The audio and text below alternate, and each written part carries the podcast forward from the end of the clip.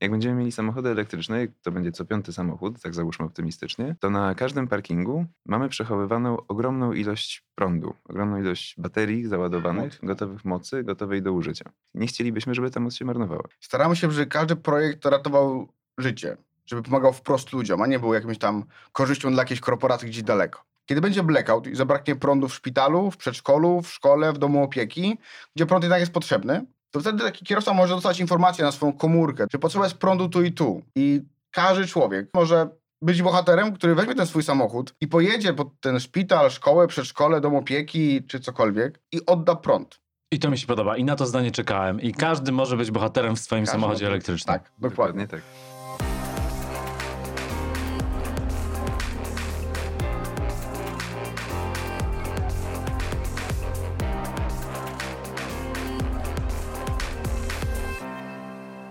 Krzysiek Grzyman, Zielony Podcast. Dzień dobry. A dzisiaj po raz pierwszy u mnie w rozmowie dwójka gości, e, nie jeden. E, A to jest cały zarząd swoją drogą? Cały. Tak. Cały zarząd, czyli zarząd w komplecie. Kamil Mieszkowski, dzień, Dzień dobry. dobry. Dzień dobry. I Maciej Ciemny, Dzień dobry. e, czyli Project 42, czyli spin-off z Uniwersytetu Warszawskiego. Wypowiedziałem już kilka słów, ale nadal nic nie wiadomo. Chłopaki, czym się zajmujecie? Zmieniamy świat na lepsze. O! Tak. I to jest świetna odpowiedź. Ja Wiem, ale Prezes, sprawdzi... prezes widzę, że zajmuje się też zdecydowanie marketingiem w tym firmie. Nie, ja w marketingu jestem słaby. To jest prawda, dlatego łatwo ją powiedzieć. Ale zmieniamy świat na lepsze, wykorzystując data science, uczenie maszynowe i sztuczną inteligencję. Tak, czyli dosłownie pojawiamy się wszędzie tam, gdzie danych jest zbyt dużo albo są zbyt trudne, żeby ludzie mogli je analizować. Wtedy przekazujemy to zadanie maszynom i w ten sposób staramy się poprawić świat. Spotkaliśmy się ostatnio na takim spotkaniu Klubu Innowatorów Uniwersytetu Warszawskiego. Pokazywaliście tam jeden z waszych e, projektów, pomysłów i on mnie bardzo, bardzo zaciekawił. a Chodziło dokładnie o wykorzystanie sztucznej inteligencji przy elektromobilności. Tak. Ale w zasadzie, jak to mówię, to jeszcze nic nie tłumaczę, bo nie chodzi o to, żeby, nie wiem, zaprogramować jakoś tam samochód elektryczny, żeby on jeździł tak czy owak, tylko bardziej jak do problemów z ewentualnymi na przykład blackoutami, czy ogólnie rozbudową sieci, zasilaniem, przechodzimy przecież do odnawialnych źródła energii, one mm, bywają przecież nie tyle zawodne, o ile mniej możemy y, na nie liczyć w niektórych sytuacjach, warunkach atmosferycznych, to w takich sytuacjach y, podobno elektromobilność może pomagać. Jak? To jest dobre pytanie, bo to, co prezentowaliśmy na klubie innowacji, składa się z trzech oddzielnych modułów, bo ten problem to jest skomplikowany, rozbudowany problem. Tak, ja nawet pytania nie umiałem zadać. Tak, zanim przejdziemy do chronienia przed blackoutami, to tak naprawdę musimy zacząć od stworzenia jakiejkolwiek sieci ładowarek, całej infrastruktury, która jest potrzebna do obsługi elektromobilności. W przypadku miasta to są i autobusy, i ładowarki, i specjalne stacje dla tych, dla tych pojazdów. I samo wymyślenie, jak te elementy rozłożyć w mieście, w istniejącej sieci, wobec istniejącego rozkładu jazdy, jest po prostu bardzo trudnym zadaniem. Tak, bo jak się ma w Warszawie kilka tysięcy przystanków, setki linii i dziesiątki, jeśli setki autobusów, to wyzwaniem jest to, jak autobus elektryczny ma, gdzie ma się ładować, kiedy ma się ładować i ile, żeby dojechać do końca trasy, żeby się nie zatrzymać, niezależnie czy jest minus 20, czy tak jak teraz plus 4. I to oczywiście nie jest jedyny powód, dla którego w Warszawie w zasadzie tylko linia 222 jest e, obsługiwana przez elektryczne No autobusy. i niedługo będą wszystkie na Krakowsku. Będą kolejne, ale Warszawiacy kojarzą. tak, problem z ładowaniem autobusów jest, jest znany. W niektórych miastach w Polsce z autobusów elektrycznych niektóre e, miasta się wycofują, ponieważ nie są w stanie wykonać dziennej trasy Mhm. normalnego autobusu. Chyba w Rzeszowie. Chyba w Rzeszowie. A da się ten problem rozwiązać, na przykład za pomocą waszego rozwiązania? Oczywiście, że tak. Znaczy, systemów ładowania autobusów jest kilka różnych. Można ładować autobusy długo i powoli, albo szybko i bardzo intensywnie, ale zwykle jest tak, że ułożenie tych elementów przekracza możliwość planowania człowieka. To znaczy, jeżeli tych linii autobusowych jest sporo, one się krzyżują, mogą wspólnie wykorzystywać niektóre ładowarki, niektóre elementy systemu, Tak. to problem robi się bardzo złożony. I nasze rozwiązanie stara się to ułatwiać. Co więcej, bierzemy pod uwagę pogodę, bo ta sama bateria i ta sama ładowarka, czy ten sam autobus dłużej będzie mógł jechać w lato, kiedy jest cieplej, niż w zimę, kiedy jest zimno. A podobnie górki i dołki. Niektóre autobusy mogą odzyskiwać energię zjeżdżając, niektóre nie, ale podjeżdżają pod górkę, obciąża baterię czy silnik w podobny sposób dla każdego, więc na, w płaskim terenie jak Warszawa nie ma problemu, ale już w Rzymie, kiedy mamy kilka wzgórz, mógł być problem. I jeszcze jest bardziej oczywisty problem związany z obciążeniem autobusu. Znaczy zupełnie inaczej rozładowuje się bateria autobusu, który jedzie w pełni obciążony pasażerami, a inaczej, który jedzie pusty gdzieś na końcowych przystankach. I komu wy oferujecie to swoje rozwiązanie w przypadku autobusów? To są producenci autobusów, y, a w Polsce też mamy takich, którzy mają w swojej ofercie pojazdy elektryczne, czy bardziej miejskie zakłady autobusowe, e, miejskie spółki zajmujące się transportem? Bo to wszystko jest takie bardzo nowe i trochę nie wiadomo na którym etapie y, zaatakować, mówiąc w cudzysłowie. No bo mhm. przecież we flocie y, zakładu autobusowego mogą być pojazdy różnych marek. No to one mogą później być niezgrane. To prawda. Oczywiście ten system może stosować i Solaris, jedyny producent, który, który ma dobrą ofertę, dużą ofertę. A Ursus nie ma? Ursus istnieje jeszcze w ogóle? Bardzo dobre pytanie. E, chyba w likwidacji jest, ale y, i producent może oferować jako feature dla swojego, swojej oferty sprzedaży, czyli optymalizacja sieci, ale to przede wszystkim miasta, gminy, powiaty potrzebują wymyślić, jak tą sieć ułożyć.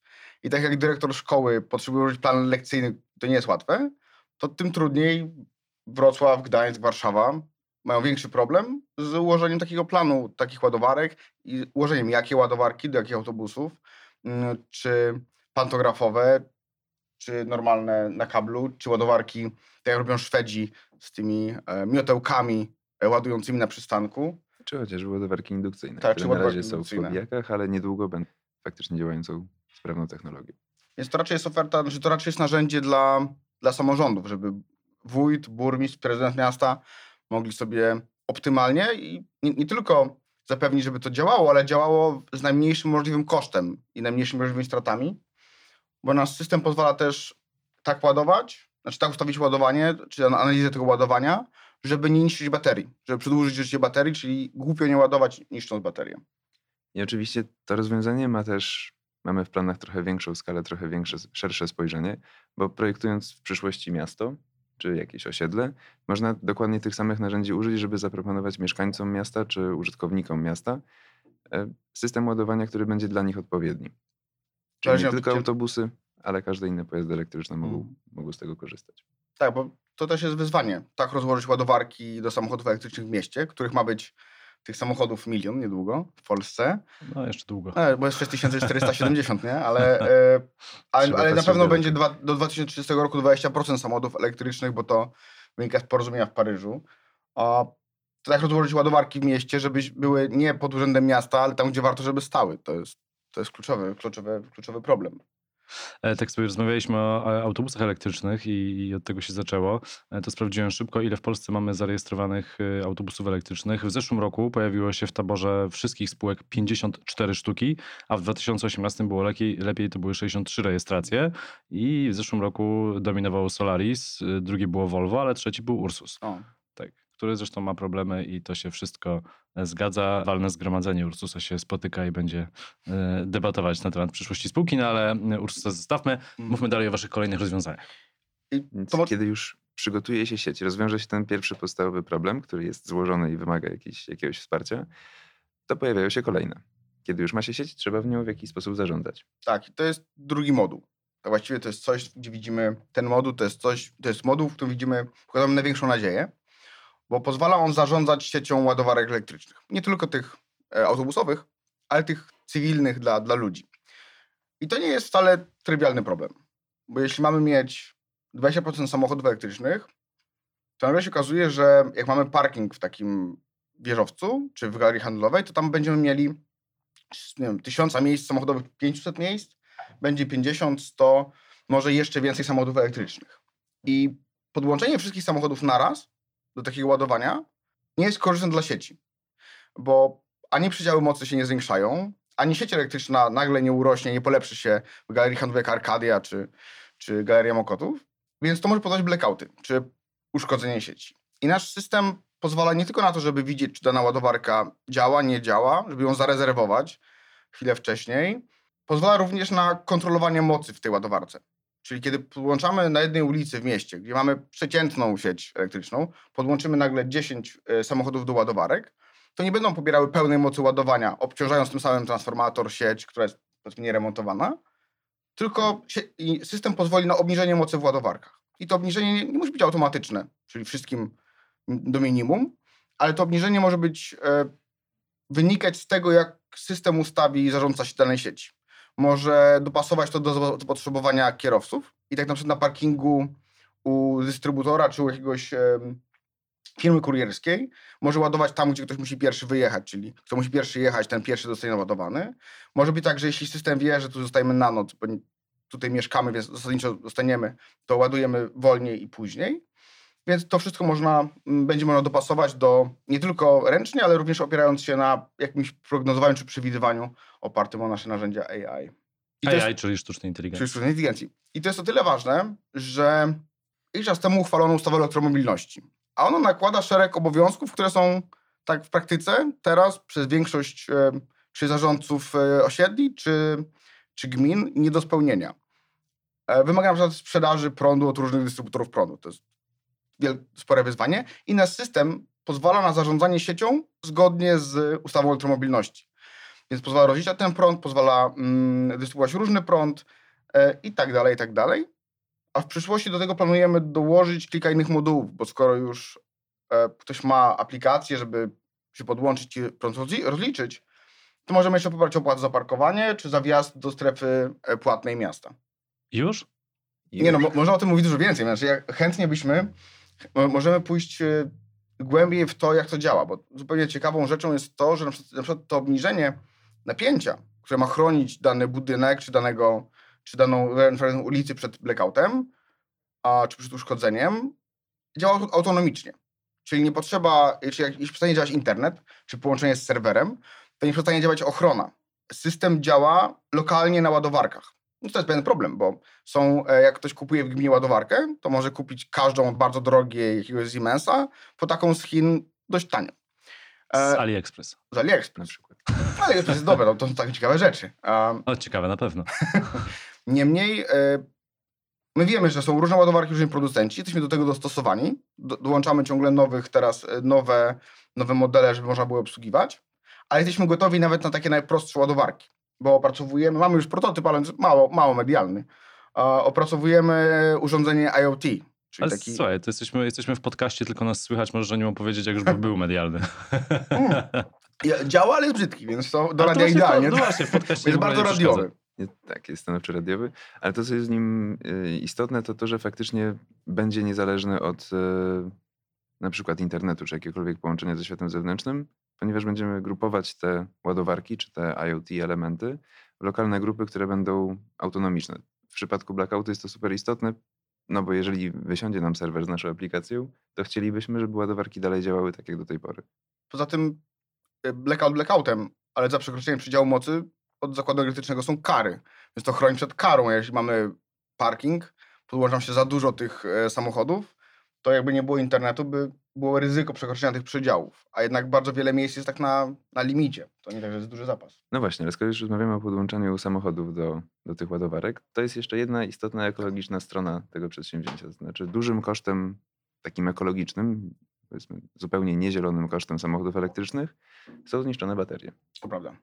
I od tego jest trzeci moduł, bo ten system, też mówiliśmy o takim narzędziu dla gmin, narzędziu dla zarządcy sieci i to jest mało sexy. Co to obchodzi kogoś, kto ma samochód, czy ta sieć jest dobrze, czy źle zarządzana? A to, to, to czekaj, do, do, do elementu sekcji jeszcze przejdziemy, ale teraz zatrzymajmy się jeszcze na chwilę przy tym elemencie de, dla gmin, bo tu chyba znowu jest ten sam problem jak yy, z, z tymi autobusami, tak? To znaczy pytanie, do kogo to jest produkt i czy tacy samorządowcy, Mhm. no może wielkie miasto się skusi na takie Mhm. rozwiązanie, ale mniejsze miejscowości już uznają, nie no dobra, mamy już tego dostawcę tych ładowarek, to już tyle, to już więcej w to nie wsadzę. Okej, to jest jakaś perspektywa, ale tutaj grupa klientów jest istotnie, grupa do odbiorców jest istotnie większa. Okej, Bo oczywiście gmina może zarządzać swoją e, siecią, ale zgodnie z ustawą musi mieć zarządcę sieci, więc pewnie zrobi przetarg. A, więc ktoś musi mieć narzędzie, żeby tym zarządzać. Za- Ale zarazem ustawa o elektromobilności mówi o publicznych ładowarkach. Więc nie tylko te gminne, które gmina postawi, bo rząd daje pieniądze, ale również, jak teraz budujemy Warsaw Tower, największy budynek w Polsce, tam będzie parking, parking e, podziemny. to chyba nawet najwyższy w Europie. tak, tak, kojarzę. tak, Tak. Mhm. Chyba tylko w Moskwie chcą budować większy, ale Moskwa jest już w Rosji, więc a Rosja w Azji. Ale, mm, ale mm, w takim e, parkingu strzeżonym, gdzie będą, czy parkingu piętrowym w biurowcu, będzie wiele ładowarek. W takim parkingu strzeżonym, gdzie ktoś ma swoje samochody właśnie w firmie kurierskiej. Jeżeli przypadkiem ten parking strzeżony będzie nieprywatny, a publicznie dostępny, to te ładowarki również z mocy prawa są ładowarkami publicznymi i muszą spełnić te normy. Okay. Jak jeśli mamy hotel, na przykład mamy Mariota koło, koło mm, lotniska e, w Warszawie, tam jest parking. Jak będą ładowarki, one będą publicznymi ładowarkami, nie prywatnymi, bo będzie do nich publiczny dostęp, więc każdy, kto taką ładowarkę postawił i ją zarządza, jest zarządcą publicznej ładowarki i musi te normy spełnić. Stąd ten problem jest dużo większym problemem. I o ile pamięć nie myli, od kiedy te normy wprowadzono, nie postawiono żadnej publicznej ładowarki. Takiej dostępnej publicznie, zgodnie z normami, bo ciężko jest spełnić. No, normy są trudne. A każda ładowarka musi być e, dopuszczana przez UDT. I my tak naprawdę nie jesteśmy konkurencją dla firm sprzedających ładowarki. Bo może kiedyś zaprojektujemy idealną ładowarkę, lepszą niż zrobiłby to Elon Musk, ale nie teraz. Myślę, że możemy startować w przyszłym tygodniu. Tak, w przyszłym tygodniu. Ale, ale teraz jesteśmy raczej komplementarni. Jesteśmy, jesteśmy teraz raczej pomocą dla gmin, bo nieważne co kupią, my się do tego dopasujemy, a to nasze urządzenie tak projektujemy, żeby nie naruszało gwarancji. Żeby działało trochę obok, Mhm. I w większości ładowarek uda się to zrobić. Poza jak ktoś kupił tanią ładowarkę z Chin, to tak gwarancja tak jest na słowo honoru. To lepiej, żeby była smart, niż żeby tak słowo honoru gwarancja istniała. A w tych lepszych ładowarkach możemy się podłączyć do mhm. systemu po prostu. To sobie wszystko wytłumaczyliśmy, to teraz jedziemy. Trzeci punkt, teraz ma być sexy. To będzie sexy. Um, no dobrze, czyli y, sexy, czyli ratowanie baterii. Ratowanie baterii. Czyli sexy ma dwa elementy, bo po pierwsze będziemy ratować baterię. Wymiana baterii, czy wyrzucenie takiej baterii jest, jest bardzo kosztowne ekologicznie. To, I to co... jest w ogóle największy zarzut, tylko wejdę ci w słowo, to jest największy tak. zarzut, mm. znaczy jeden z największych zarzutów dotyczących elektromobilności. Dokładnie tak. I część tych baterii, znaczy część baterii wyrzucanych, wyrzucana jest dlatego, że są użytkowane w nie do końca właściwy sposób. Znaczy używając tej baterii nierozsądnie, skracamy jej żywotność, zmniejszamy jej pojemność, ona no, niszczeje w czasie. E, są metody ładowania baterii, które przypominają trochę formatowanie, takie jak pamiętamy z dawnych czasów z telefonów komórkowych, formatowanie baterii komórki, które tę żywotność są w stanie przedłużyć. To znaczy można albo taką baterię, o której już wiemy, że jest częściowo w cudzysłowie zużyta, trochę podratować, albo tak zarządzać jej ładowaniem i rozładowywaniem przy pomocy naszego systemu, żeby tę żywotność przedłużyć i nie, nie psuć baterii po drodze. Trochę... Teraz bateria komunikując się z ładowarką, z naszym systemem, będzie w stanie, po pierwsze nasz system będzie w stanie ocenić stan tej baterii w danej chwili, sposób używania przez właściciela i zaproponować jakiś schemat ładowania, który tę żywotność wydłuży. Co więcej, trochę naszym celem a jest to, że jak już ten połowa albo trochę więcej z tych 2400 gmin w Polsce E, kupi nasz system, który będzie relatywnie tani, to będziemy mogli oferować, pokazywać e, kierowcy wszystkie te ładowarki na mapie w naszym standardzie. Ale dzięki temu, jak kierowca będzie ich używał, będzie ładował ten samochód, to będziemy uczyli się, jak on jeździ. Do pracy się śpieszy, jak szybko, szybko baterię rozładowuje, po pracy jest spokojniejszy. Jak jedzie do teściowej, to okrężną drogą, albo z teściową okrężną drogą po wertepach. A, I dzięki temu Takie będziemy... suchary dzisiaj w Tak, tak, ja jestem, kró... jestem królem daddy joke'ów, naprawdę. Nie e, spodziewałem się. Ale e, do tego, że będziemy uczyli się jego sposobu jazdy, jego trochę schematu dnia, czy będziemy wiedzieli, że w środku nocy jedzie tylko na stację paliw po wodę czy kole i wraca, a nie jedzie daleko. Więc pozwoli nam to planować jego ładowania, rozłożyć mu te ładowania w czasie i tak ładować, żeby ta baterię właśnie nie tylko optymalnie ładować i oszczędzać, żeby się nie psuła, ale również self-healingować, ratować, czy, czy tak jakby reformatować, mhm. żeby działała trochę lepiej. Dodatkowo bateria czasie używania trochę zmienia swoje parametry i większość narzędzi do obsługi baterii jest jednak dostosowana do baterii, które są dokładnie w tym stanie, w którym e, producent je wypuścił. Prawdopodobnie, tak jak ze wszystkim, w czasie będziemy mieli na, na drogach coraz więcej samochodów, które są już dość starymi samochodami elektrycznymi. Parametry tych baterii będą zupełnie inne niż producent założył, zupełnie inne niż, niż zakładają typowe sprzęty do obsługi tych baterii. I my będziemy tutaj starali się te sytuacje ratować, obsługiwać je tak, jak powinny być obsługiwane. Poza tym charakterystyka ładowania czy baterii zmienia się również z pogodą. Więc my, my mając odpowiednio dużo informacji mm. od mhm. kierowców, od, z ich samochodów czy z ich ładowania, będziemy wiedzieli, że nie wiem, Nissan Leaf jeżdżony przez kobietę po 40 czy przed 20 powinien być ładowany tak i tak i tak, no chyba, że jest zimno, bo chyba, że jest ciepło. Czy będziemy dostosowali się i uczyli, wraz z czasem będziemy coraz lepiej dopasowywali schematy, ładowanie i działanie systemu do tego, e, jak powinien działać. Zresztą nie my, a komputer, bo to jednak to, to nie my będziemy wymyślali algorytmy, to one same Mhm. troszkę się wymyślają. To prawda. No i jest jeszcze jeden moduł. Tak, znaczy to, co jest ciekawe w samochodach elektrycznych, w ogóle we wszystkich samochodach tak naprawdę, to, że 95% czasu, tak średnio licząc, spędzają stojąc. No właśnie. Tak naprawdę, jak będziemy mieli samochody elektryczne, to będzie co piąty samochód, tak załóżmy optymistycznie, to na każdym parkingu mamy przechowywaną ogromną ilość prądu, ogromną ilość baterii załadowanych, gotowych mocy, gotowej do użycia. Nie chcielibyśmy, żeby ta moc się marnowała. Tak, bo staramy się, to jest taka nasza nadrzędna zasada, czy reguła interpretacyjna naszych projektach. Staramy się, żeby każdy projekt ratował życie, żeby pomagał wprost ludziom, a nie był jakimś tam korzyścią dla jakiejś korporacji gdzieś daleko. No i myśleliśmy, Słuchajcie, jeszcze powtórzycie to parę razy i w to uwierzę. my w to To może wierzymy. teraz na 3-4 szybko. Ale chodzi o to, że jako, że te baterie, je, znaczy te samochody jeżdżą, są duże, mają duże baterie i gdzieś stoją, to możemy tą moc wykorzystać. I pomyśleliśmy, że każdy taki samochód może kiedyś komuś uratować życie. Kiedy będzie blackout i zabraknie prądu w szpitalu, w przedszkolu, w szkole, w domu opieki, gdzie prąd jednak jest potrzebny, bo o ile szpitale mają swoje generatory, to bywają różne tragedie, mm, a już przedszkola nie mają swoich generatorów, ani domu opieki, gdzie prąd jest bardzo, bardzo potrzebny, to wtedy taki kierowca może dostać informację na swoją komórkę, do swojego systemu, który będzie korzystał, że potrzeba jest prądu tu i tu.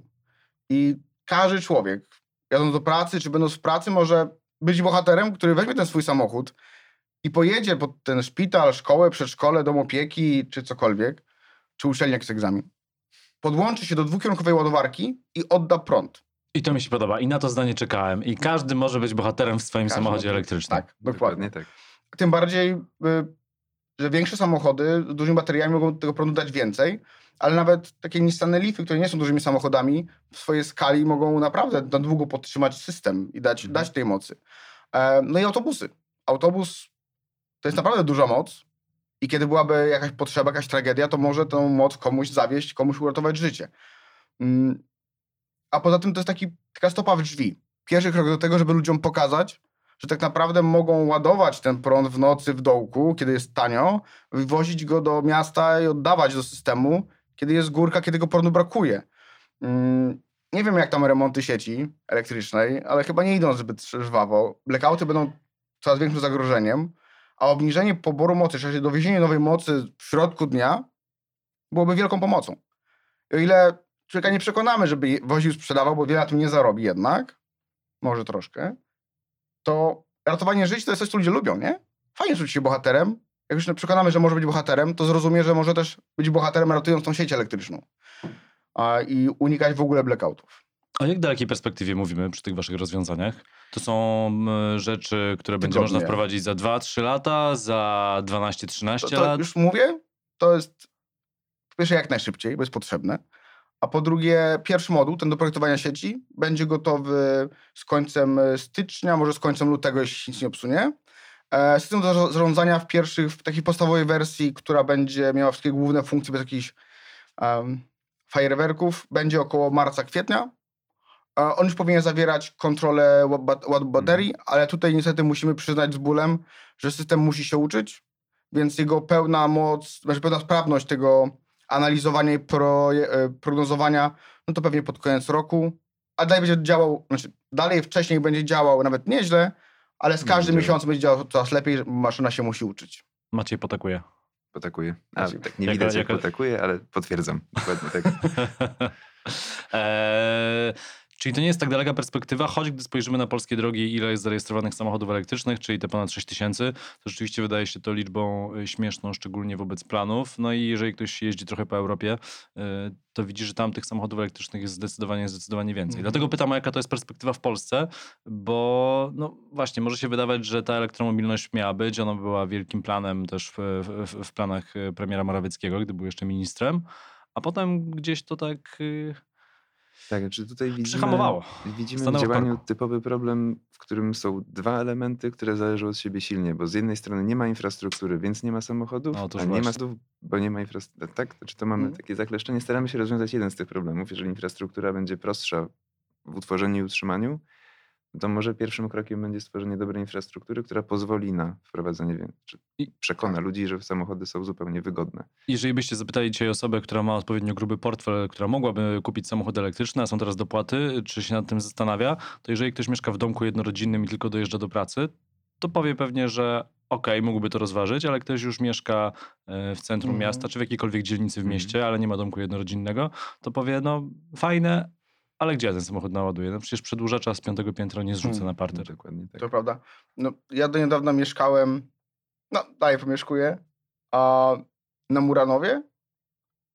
Piękne miejsce, dużo zieleni, super się mieszka, w Śródmieściu. Nie potrzebujesz samochodu na Moranowie, E, możesz ta- metrem i tramwajem. to prawda, to prawda, ale zmierzam do tego, że nawet nie ma gdzie właśnie pociągnąć kabla, żeby się gdzieś podłączyć. Musiałbym pójść do, na zaplecze sklepu Mhm. z ubraniami dla tancerzy, żeby prosić o podłączenie się pod moją klatką do, do e, prądu, żeby ładować samochód.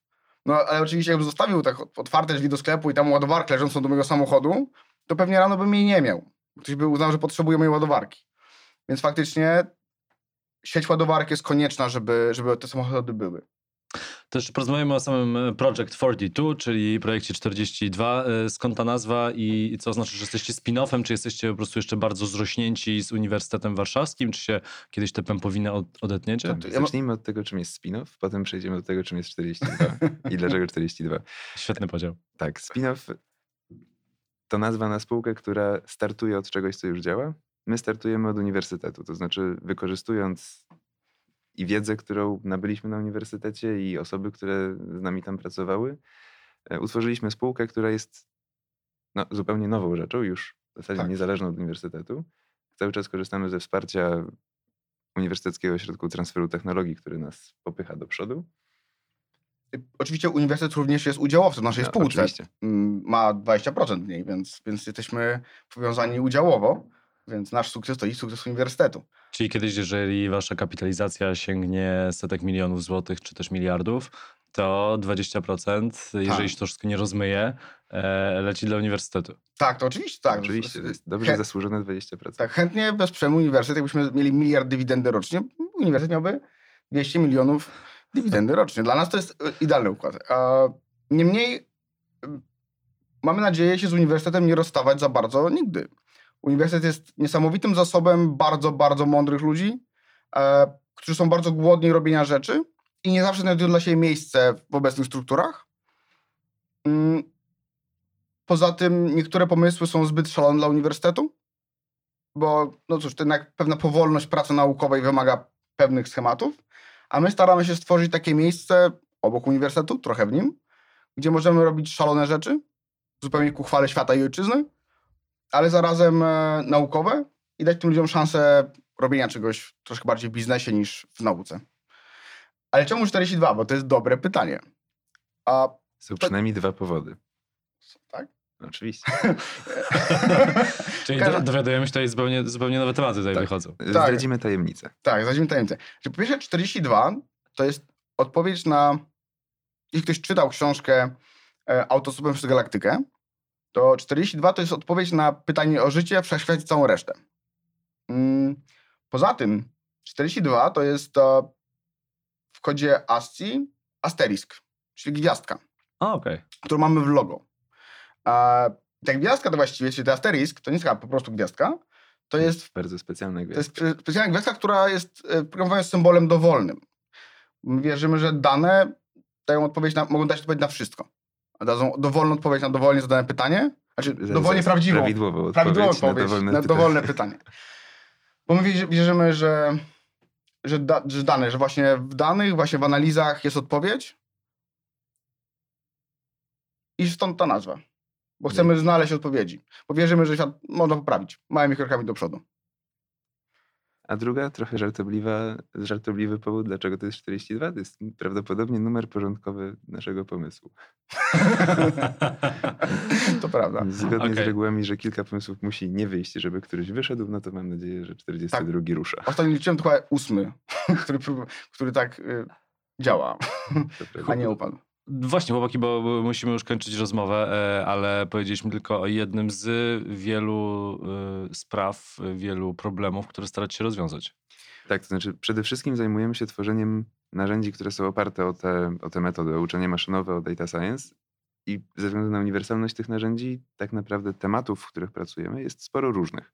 Narzędzia są jedne, bardzo uniwersalne, ale stosujemy je w różnych, w różnych miejscach przy różnych rozwiązywaniu różnych problemów. Tak, na przykład e, ostatnio analizujemy dane radarowe i wizu- wizualizujemy. E, zaczynamy teraz prowadzić projekty z mm, medycyny, gdzie będziemy analizowali dane obrazowe, żeby znajdować e, raka prostaty, czy inne ciekawe rzeczy, czy mniej ciekawe. Mm, jak również teraz zaczynamy właśnie współpracę z jednym klientem odnośnie optymalizacji linii produkcyjnej, tak żeby optymalnie wykorzystywała prąd i wszystkie ustawienia. Ale również robimy inne zielone rzeczy, bo może bez szczegółów, bo nie wiem, czy możemy je podać w tym momencie, ale wczoraj mieliśmy spotkanie z jednym dużym bankiem odnośnie narzędzia do paneli fotowoltaicznych. Mm, Chyba tutaj będziemy kalkulowali pewne rzeczy, optymalność pewnych założeń. To w międzyczasie jeszcze zdążyliśmy zauważyć, że moglibyśmy robić inną rzecz. Diagnozować e, uszkodzenia w panelach słonecznych przy pomocy właśnie uczenia maszynowego. Jest taki szereg prac naukowych na ten temat i myślimy, że jesteśmy w stanie nie tylko zduplikować, ale i lepiej zrobić. Jak zwykle w- danych tkwi odpowiedź. Tak. E, Chłopaki, aby wam czasu na to wszystko starczyło, żeby uratować świat. Kamil Mieszkowski, Maciej Ciemny, Project 42, spin-off Uniwersytetu Warszawskiego. Bardzo wam dziękuję za rozmowę. Dziękujemy Dziękuję. bardzo. E, Powodzenia. Krzysiek Grzyman, Zielony Podcast. Do usłyszenia.